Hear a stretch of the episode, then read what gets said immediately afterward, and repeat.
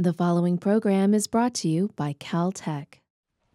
Okay, thanks, Michelle. Um, so I'm, this uh, little short course is starting us off on a week-long workshop that uh, several of us have been planning for a little while now. The other uh, team leads are Mike Seifert, uh, Dayton Jones, uh, Steve Furlanetto, and Tony Reedhead. Uh, and we're, uh, it's actually, it's easy to introduce this workshop, I think, and this short course, uh, following on the heels of the Decadal Review, where we all, all saw uh, our expectations that studying the early universe, what they called cosmic dawn in the Decadal Review, is one of the top priorities for astrophysics in the coming decade.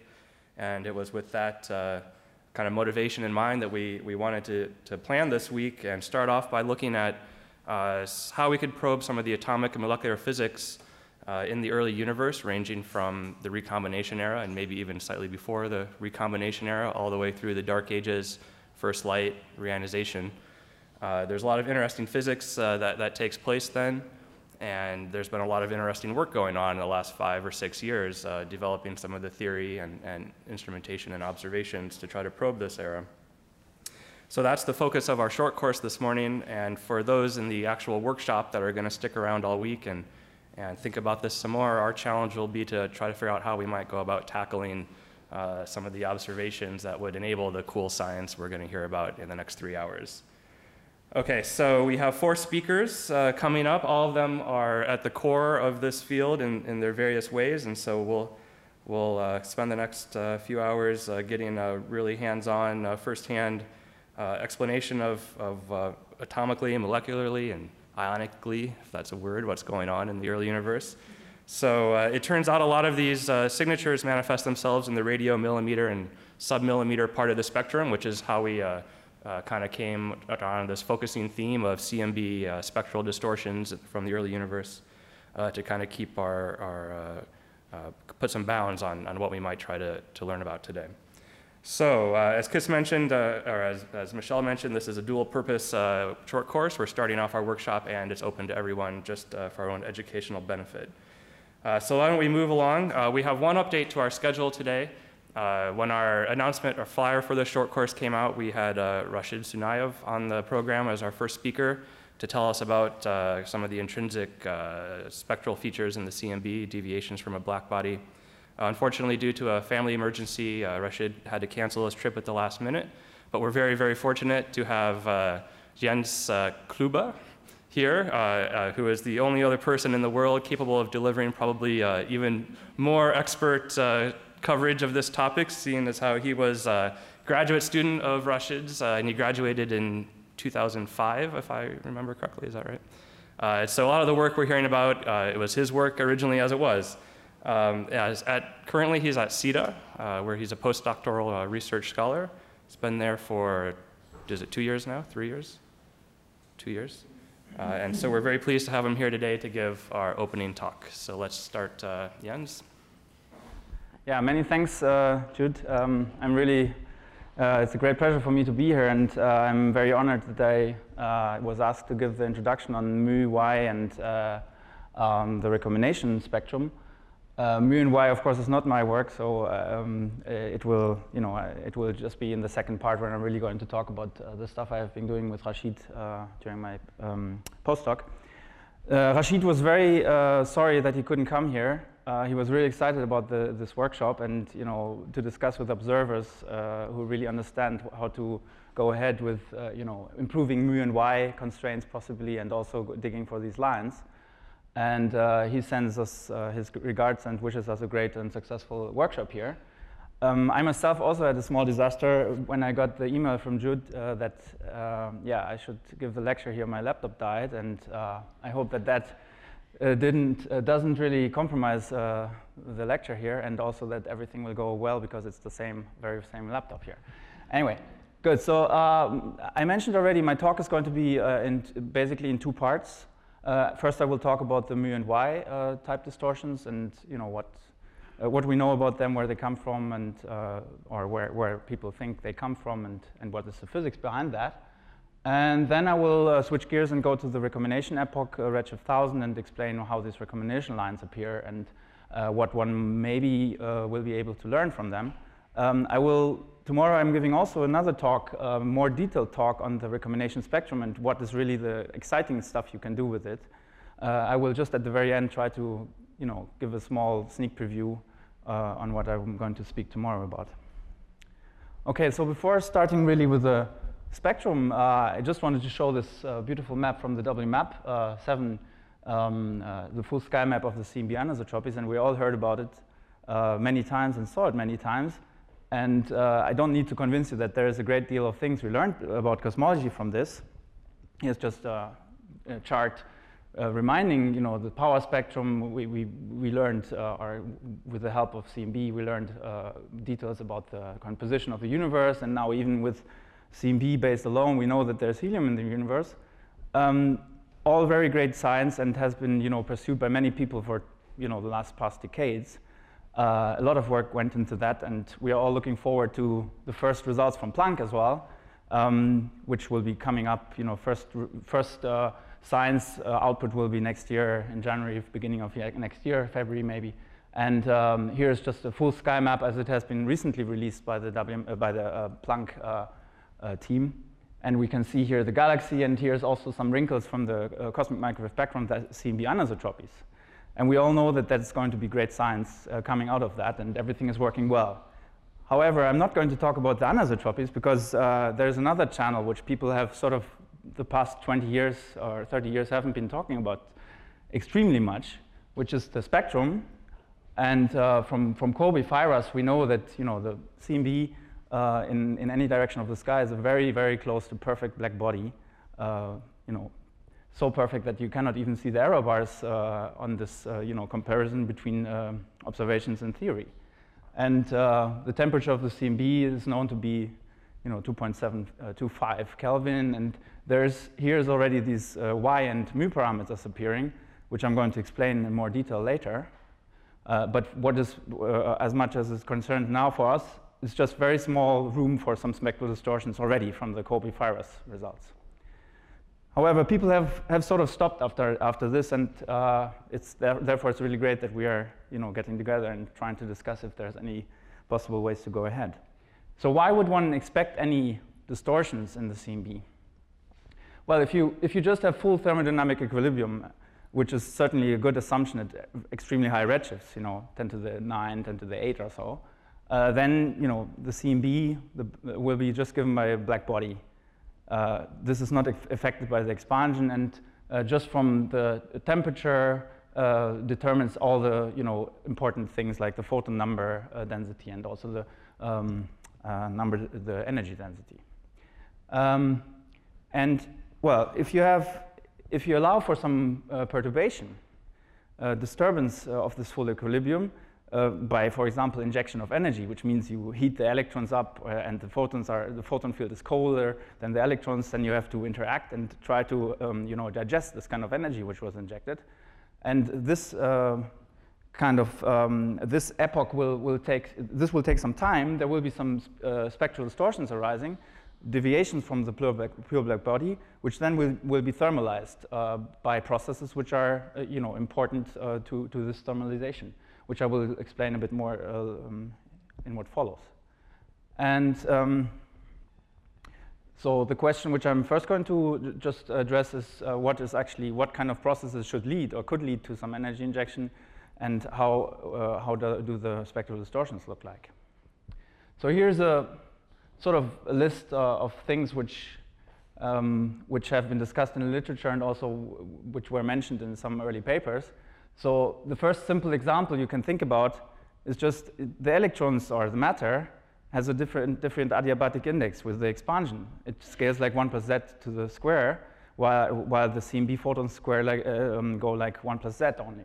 So that means that uh, the photons are actually continuously cooled all the time, which means that you're extracting energy from the photon field. But obviously, because the heat capacity of the photon field is extremely huge, you don't care about that. It's just going to lead to a really, really tiny distortion.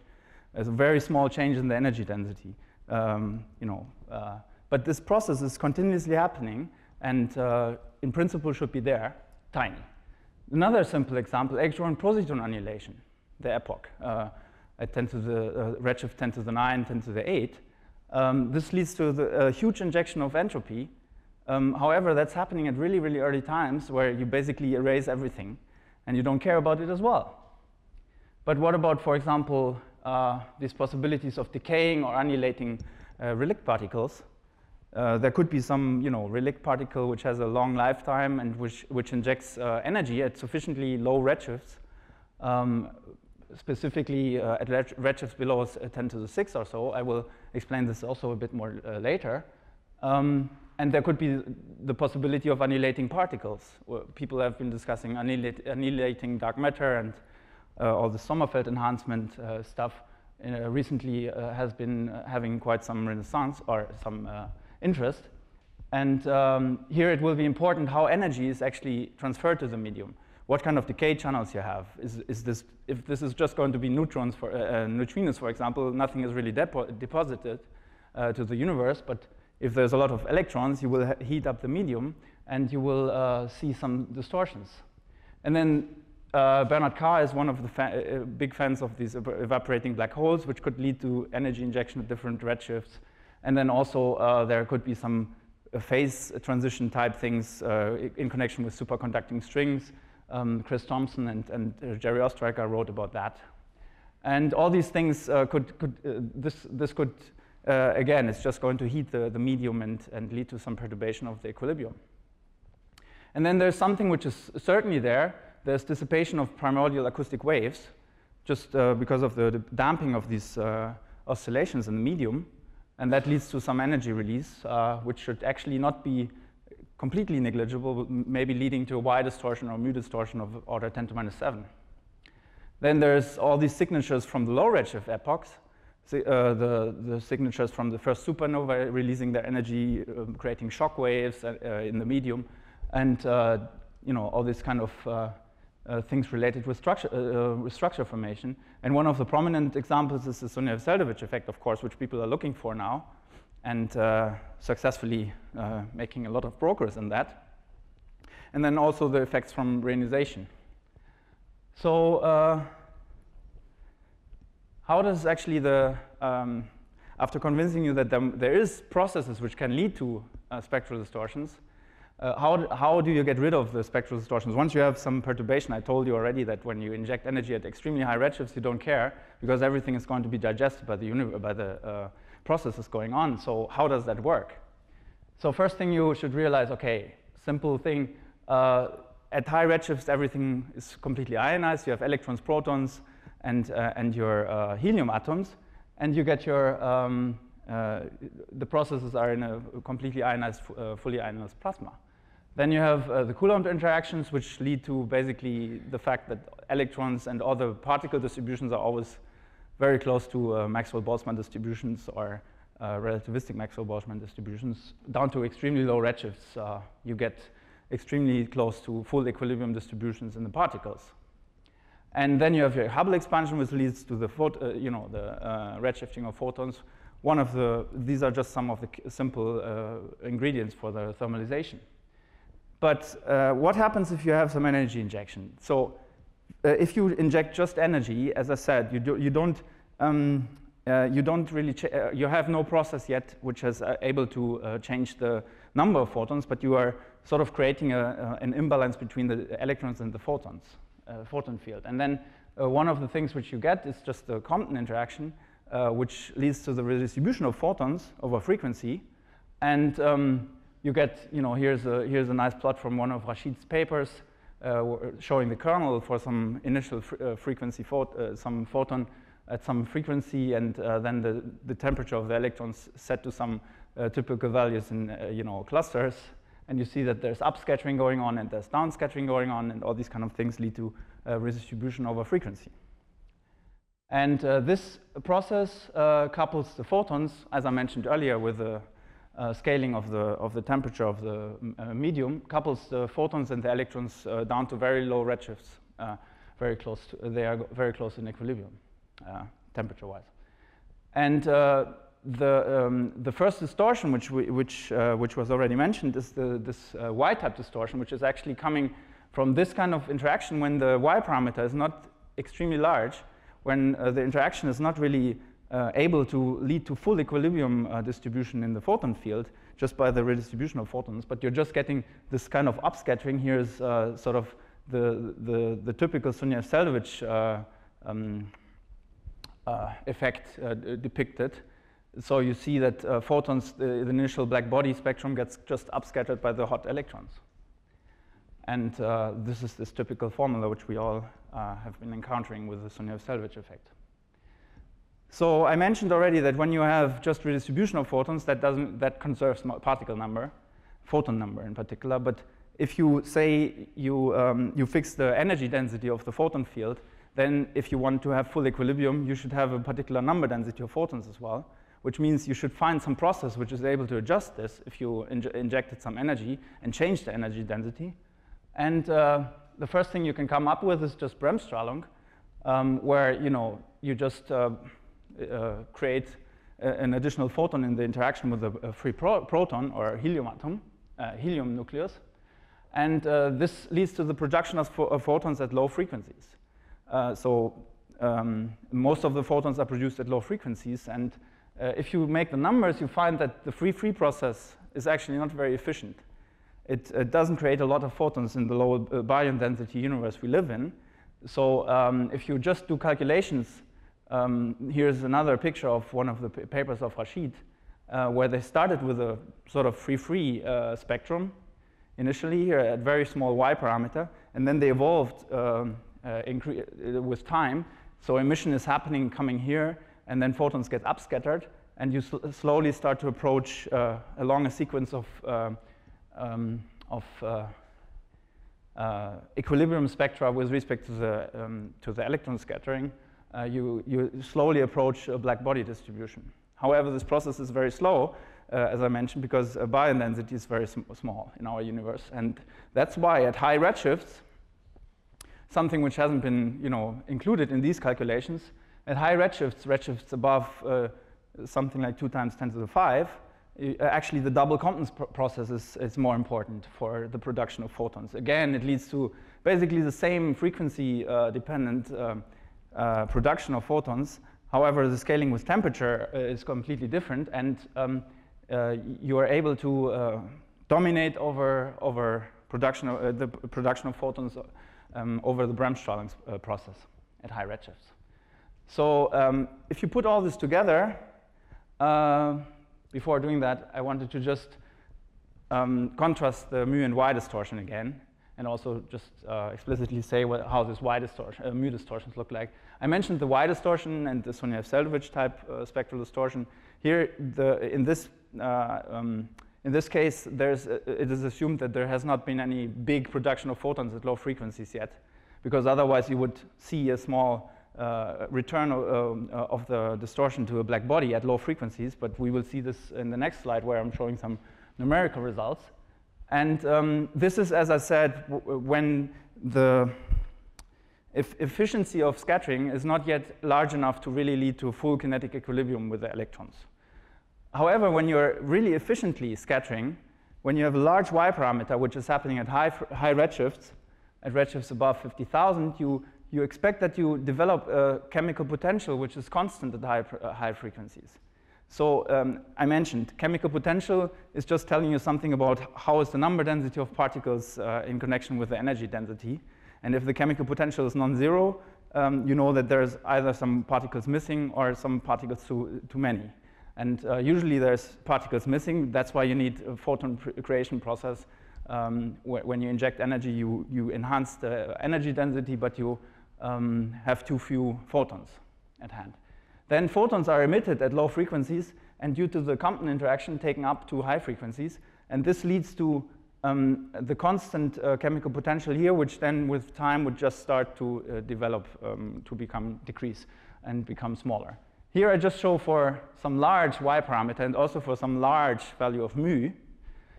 Um, this, this kind of transition is sort of uh, Uh, derived under, under equilibrium assumption, again, uh, with respect to scattering.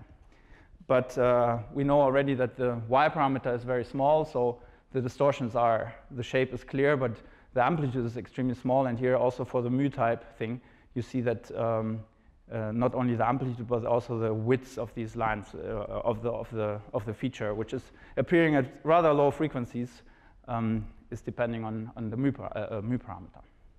Okay, so if you do this more carefully in numerical simulation uh, uh, solutions of the of these uh, diffusion equations, then uh, you get results which look, uh, which I just wanted to um, give a few examples here in, in these slides uh, by work of uh, Burigana, Desotti, and Danis, uh, Italian people.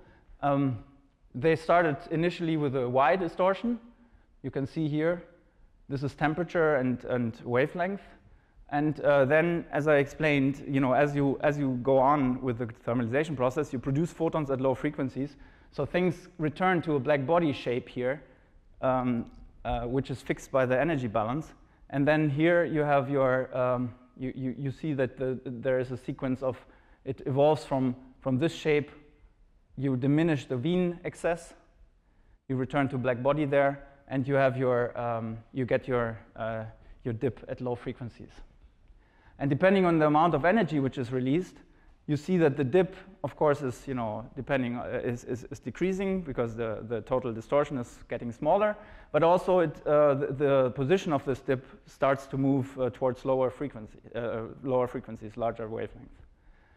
And uh, this is under the assumption that you start at sufficiently early times, where you really have enough time to decay to a mu-type distortion, which is this, this particular shape, whereas if you inter inject at, at energy, uh, at um, Uh, redshifts somewhere between, you know, a few times ten to the five and, six, uh, and a few thousand, you actually get a mixture between mu and y, because the y parameter is not yet uh, extremely large enough to really establish full kinetic equilibrium at high frequencies, and you get some, you know, excess uh, deviation here from a black body, plus the plateau here is not developed yet completely the, the equilibrium shape.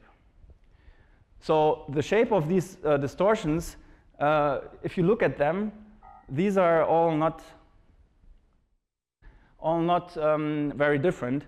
Of course, amplitude and so on is, is different, and I mentioned the position of the peaks, but you know, you have to look at the details actually to get something out of this. And here, of course, this is a, a bit more distinct uh, shape.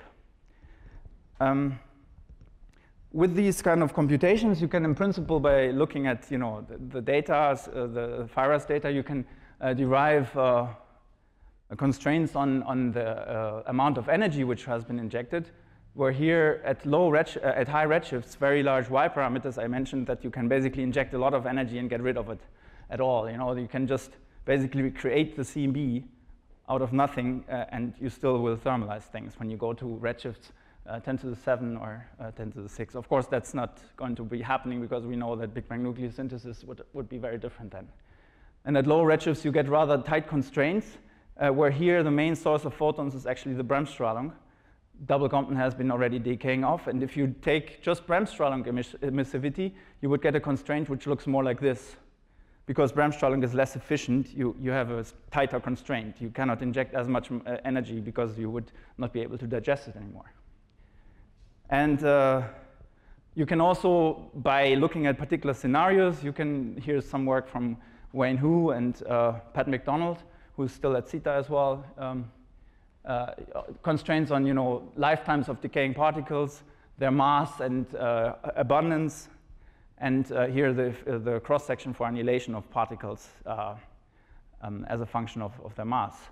And you can see that you can translate this into, you know, constraints on these kind of parameters, and I think we will hear, hear uh, some more about that uh, during the meeting as well, and, and I think possibly today. Which are, what I wanted to mention um, as a rule of thumb, if you uh, inject some delta rho over rho of energy into the photon field, you get at redshifts, let's say below fifty thousand, you get a Y distortion, which is sub, uh, something has an amplitude of a quarter of that uh, delta rho over rho, and for the mu, you get uh, something like uh, one point four times delta rho over rho. Uh, and these kind of curves are exactly uh, reflecting these kind of simple estimates, where depending on the energy injection mechanism, you get different shapes and dependencies on redshifts. Okay, so just to sort of finish up this, uh, this part, um, I, I've sort of explained that the amount of energy, uh, you know, this, this is important parameter of how is this distortion looking like. Uh, important thing is that you're fighting with a huge number of photons.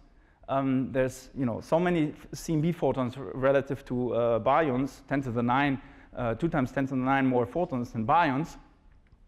And especially at high redshifts, they have a huge energy density. So if you want to perturb something, you have to really do something hard there in order to get, you know, ten to the minus five even. If you would just, uh, as we see in the uh, recombination epoch, if, if you just create some few E V photons per baryon, that tells you immediately that you will get, you know, small distortions. I, I will go back to that uh, as well. Then when, when the energy is released is important.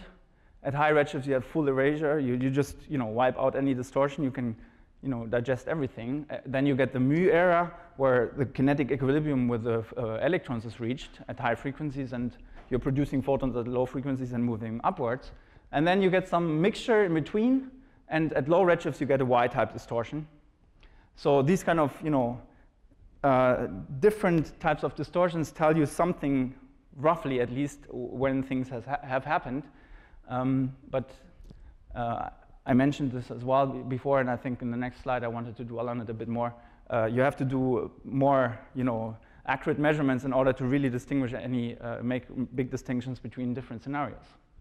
And then, you know, the time dependence of the energy release is important. Annihilation, you know, particle decay, the numbers of these uh, uh, particles depend, uh, the number densities depend on, uh, differently on redshift, and then, of course, the energy injection rate rates depend uh, differently on redshift. And then there's also the question, uh, which I brought up already, uh, what are the decay channels? If you have annihilation, is it going into electrons only, for example, or muons? Here's just a plot from uh, the uh, recent work by Finkbeiner, where they basically, where they looked at the efficiency of energy deposition at, at redshifts, you know, around recombination, and uh, tried to uh, quantify how much energy is actually really transferred to the medium. And uh, these kind of uh, Uh, computations, um, you know, these are sort of first improvements of these kind of computations at high redshifts, and uh, should be uh, carried on a bit more. And then there's also, you know, question of transparency of the universe. This is a plot which originally was uh, shown by uh, Chen and Kamionkowski uh, in one of their papers uh, on dark matter annihilation. And uh, you, you can see if you inject photons at the given energy at the different, different redshifts, How, how the universe is able to, you know, let them just go through, or, you know, uh, absorb them. And uh, here the different parts are constrained by different processes. And these kind of computations, you know, have to be, in principle, uh, done more carefully, especially during recombination epoch. And then there's also the question of global and local energy injection, because all this stuff at high redshifts, that's happening like globally. But when you're going to low, low redshifts, you also, of course, inject energy, you know, in different parts of the universe, and you get some angular dependence. And this is, for example, during vernalization and also the Sunyaev-Zel'dovich effect. Everybody knows that these kind of things will also kick in. So you get some spatial frequency-dependent uh, distortions.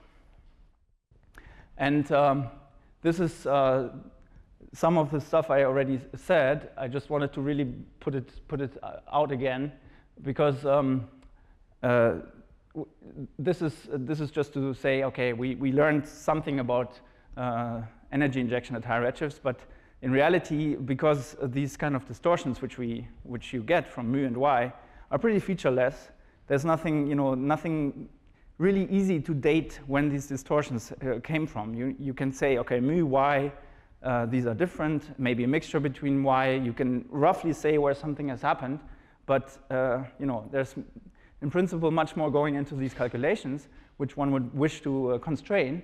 And uh, for that, you have to, you know, measure these uh, distortions quite accurately over frequency. And uh, in particular, you should go to rather low frequencies as well, where the main differences are arising.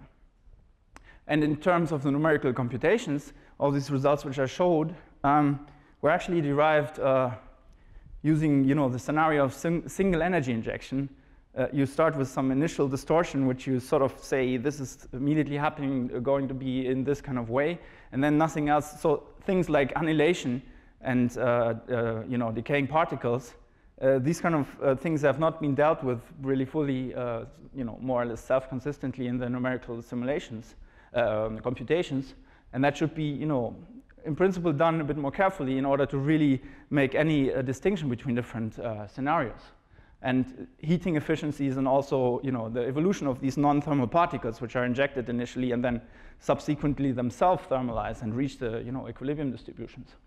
And I, ma I mentioned in the uh, in the list of processes which are leading to energy injection, I mentioned um, that, for example, things like the dissipation of um, acoustic waves should lead to some lower limit of, you know, a y or mu distortion. So at the, you know, somewhere at ten to the minus seven or so, we should want to see something. But there's actually, you know, a question: what what is this level uh, really? And it would be nice to discuss these kind of things. So if there's no questions to this part, I would just switch to the uh, recombination epoch.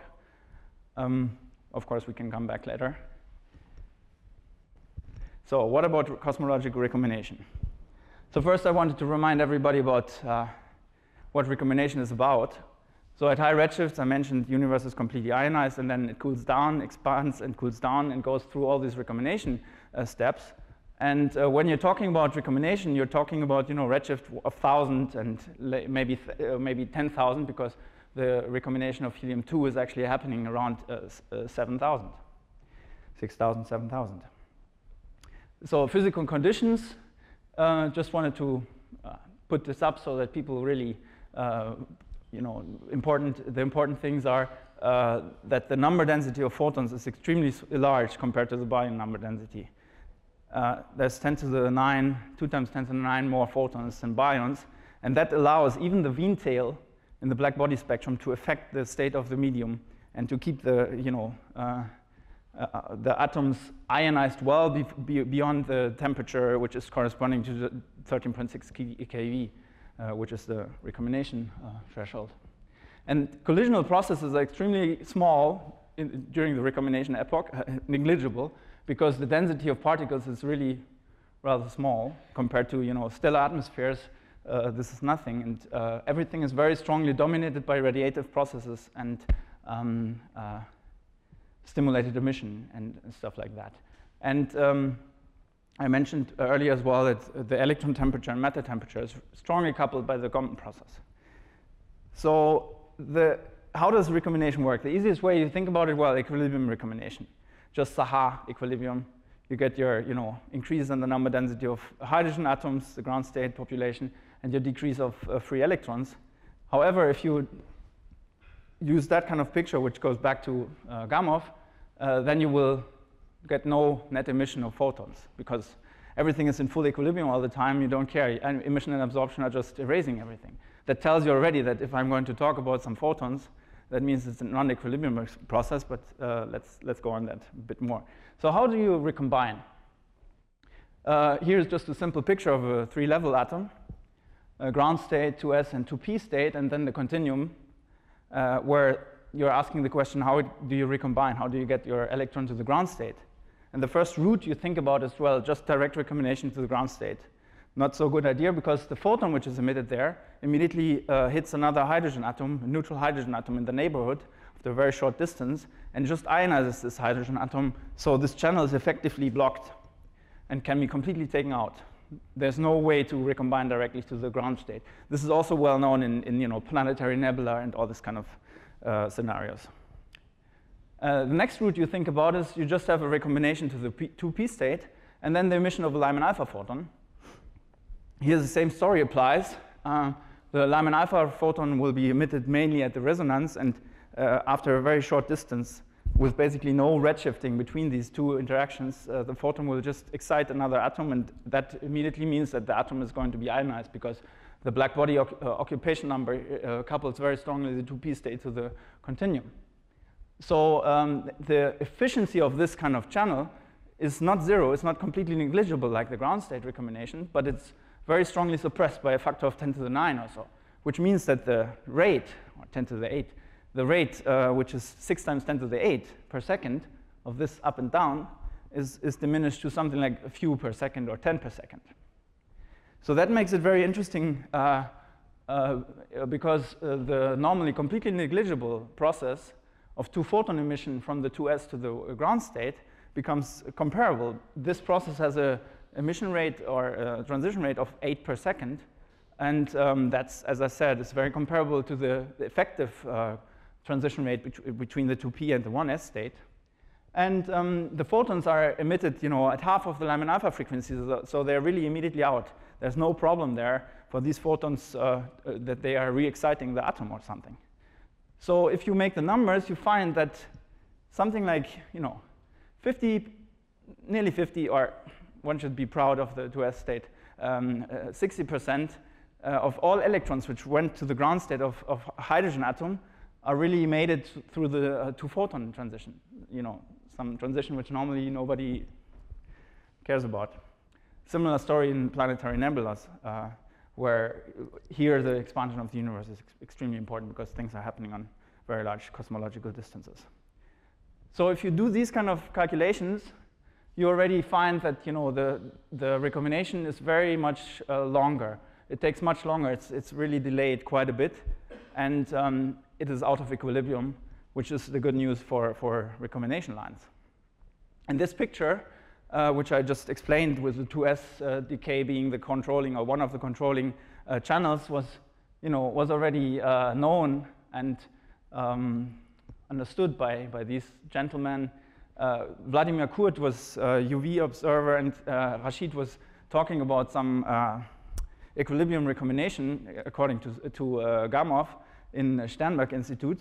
And uh, then this guy came to him and asked him, well, I don't understand this. Where are all the Lyman alpha photons going? And uh, that made him and, and Seldovich think about uh, you know, how this uh, is actually happening and uh, why, uh, you know, how, how do you get rid of all these Lyman alpha photons? And then they realized that they, you know, you have to be more careful with that. And uh, Jim Peebles, uh, practically at the same time, after hearing about these kind of calculations, uh, confirmed their results as well, and uh, got very similar answers, and also with very beautiful, you know, deep, uh, more, um, how to say, um, deep insights. Okay, and uh, just uh, wanted to finish off.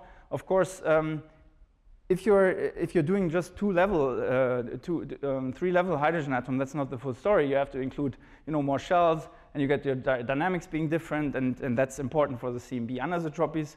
But there's no time to talk about it. And if you want to do even better, if you really want to get accurate prediction, uh, predictions for the uh, emission as well, you have to include, you know, other processes, which is like a huge list of, you know, things. And Chris and, and his uh, people, they have been working on this a lot.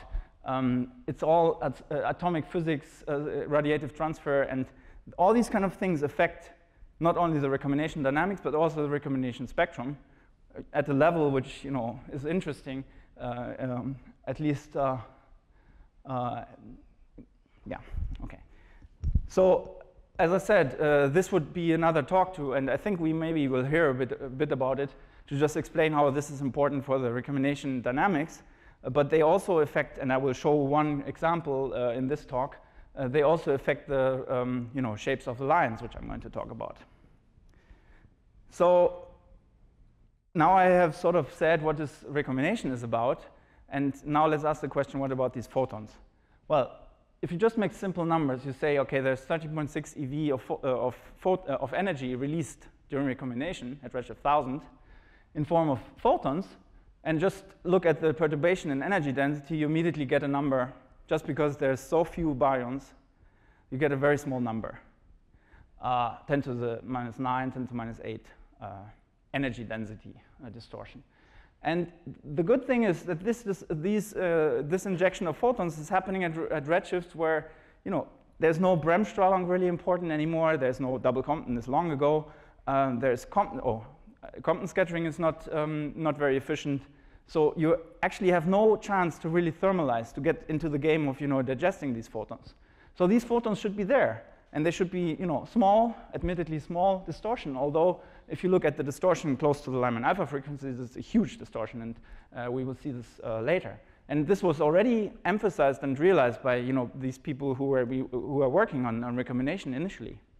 And then Viktor Dubrovich uh, came along and said in nineteen seventy-five, well, you know, all these captures to highly excited states, they should also lead to some emission at low frequencies, because the electrons can cascade down in, in you know, very small delta n steps and go to the ground state and emit uh, several photons at low frequencies.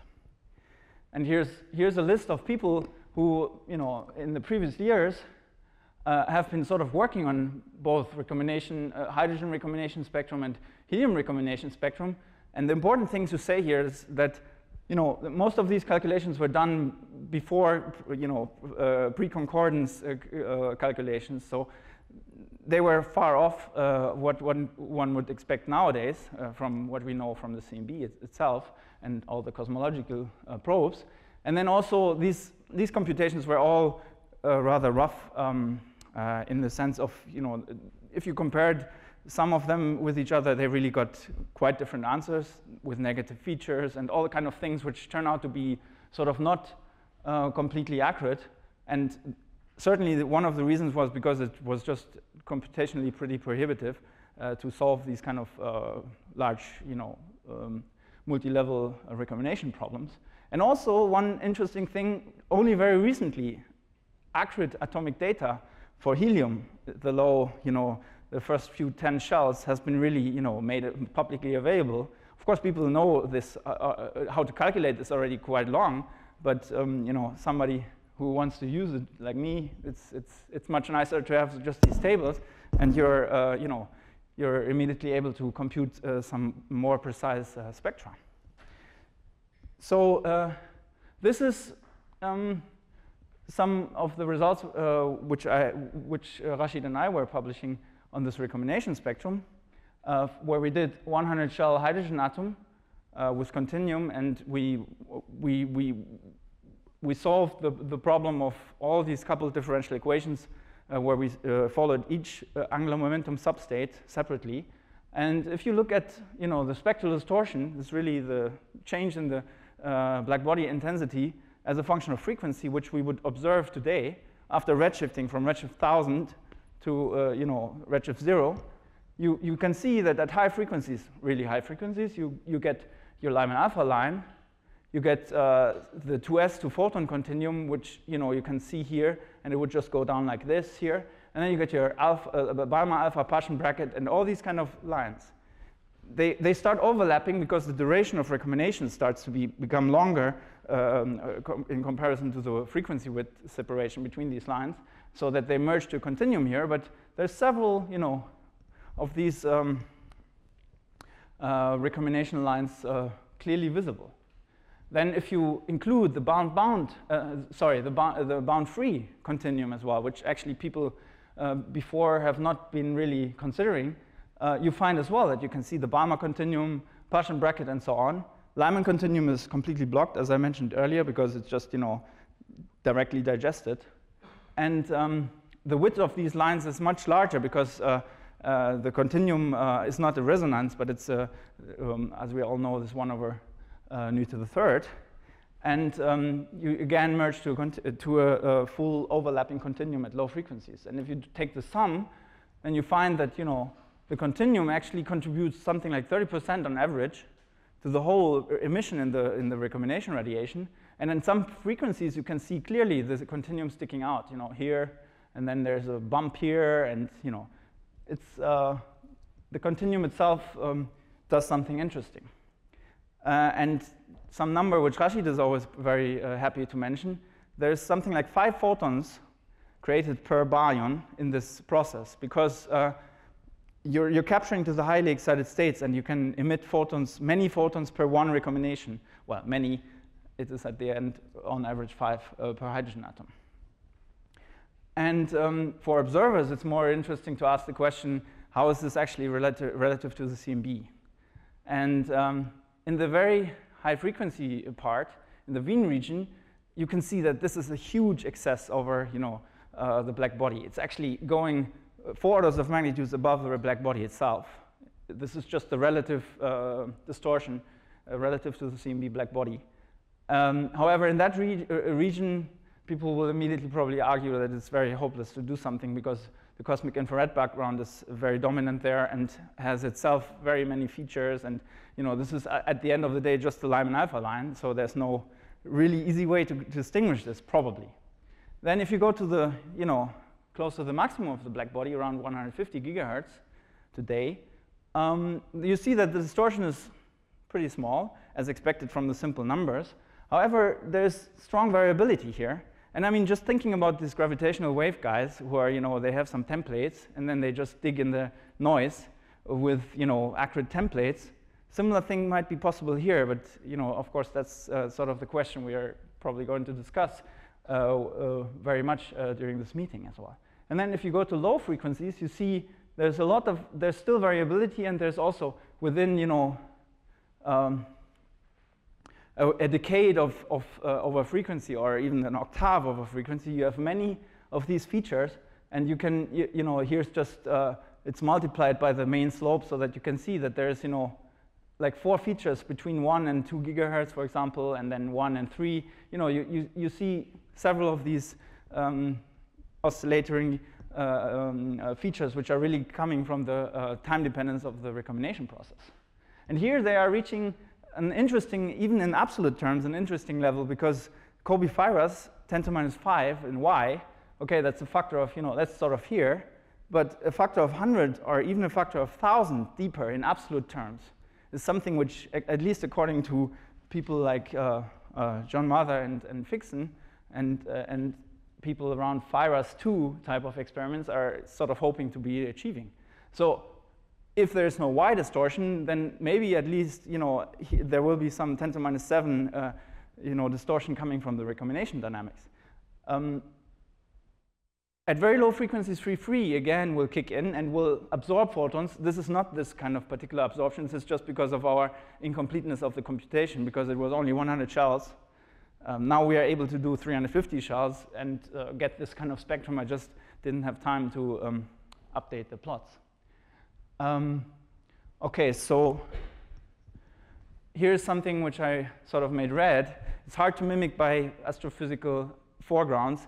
It's, it's having, you know, this particular frequency pattern, and that might be, you know, the kind of key thing which allows to uh, distinguish it from other, uh, other things.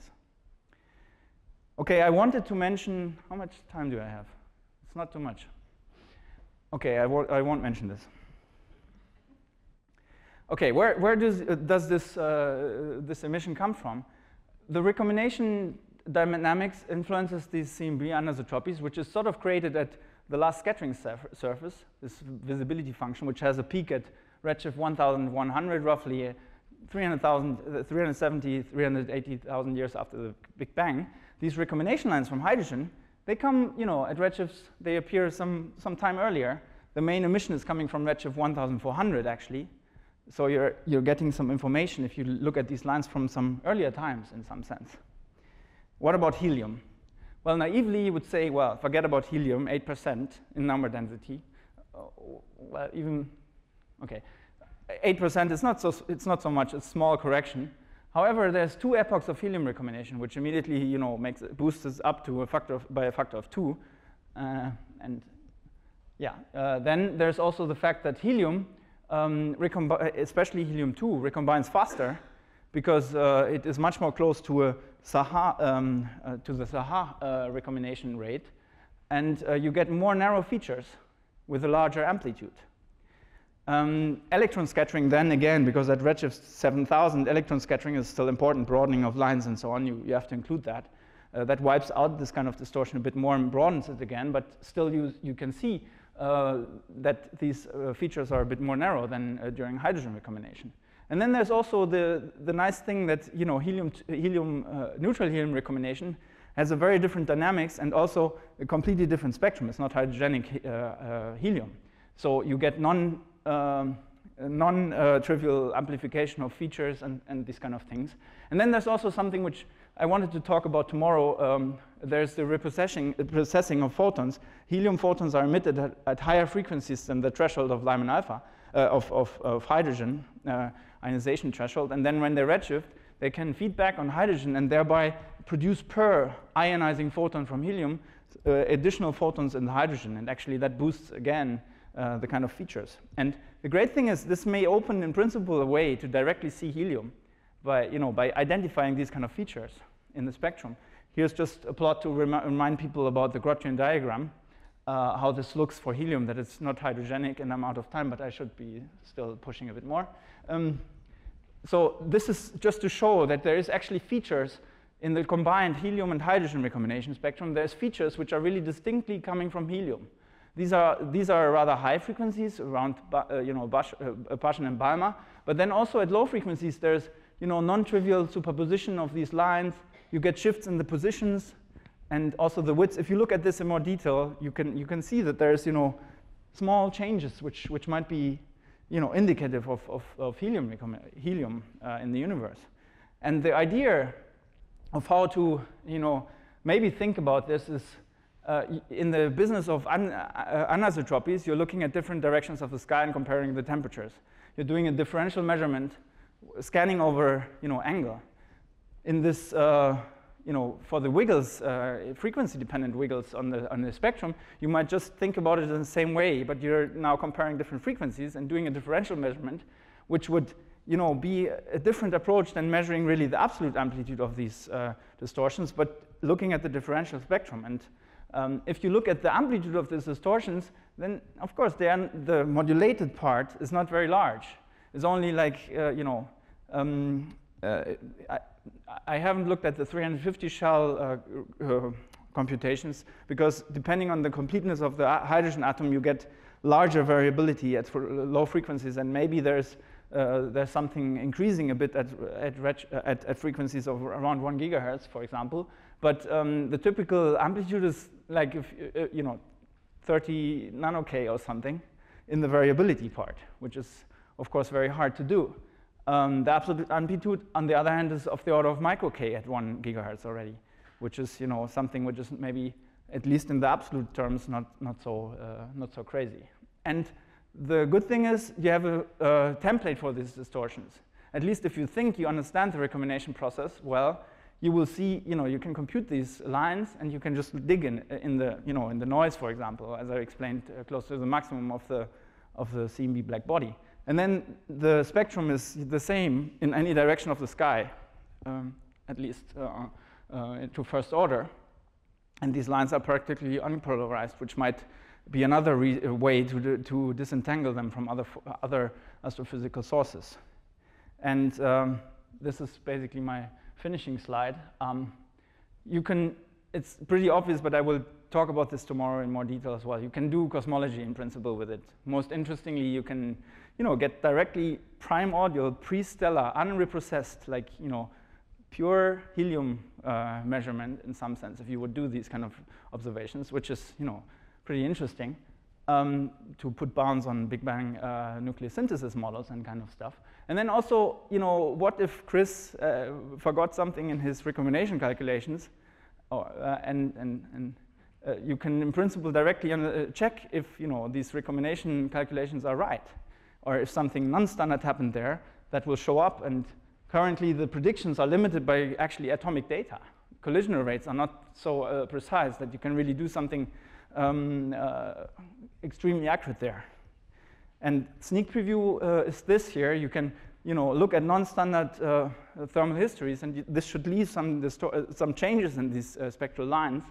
And um, recombination dynamics can be reconstructed, and you can even, you know, things like asking the question, where did the Y distortion, if we would see something, ten to the minus six Y, certainly something which is expected from low redshift universe, uh, where did it actually come from? If you just have a mean Y distortion on the whole sky, there's a very difficult, it's very difficult to date it. When did it come, where did it come from?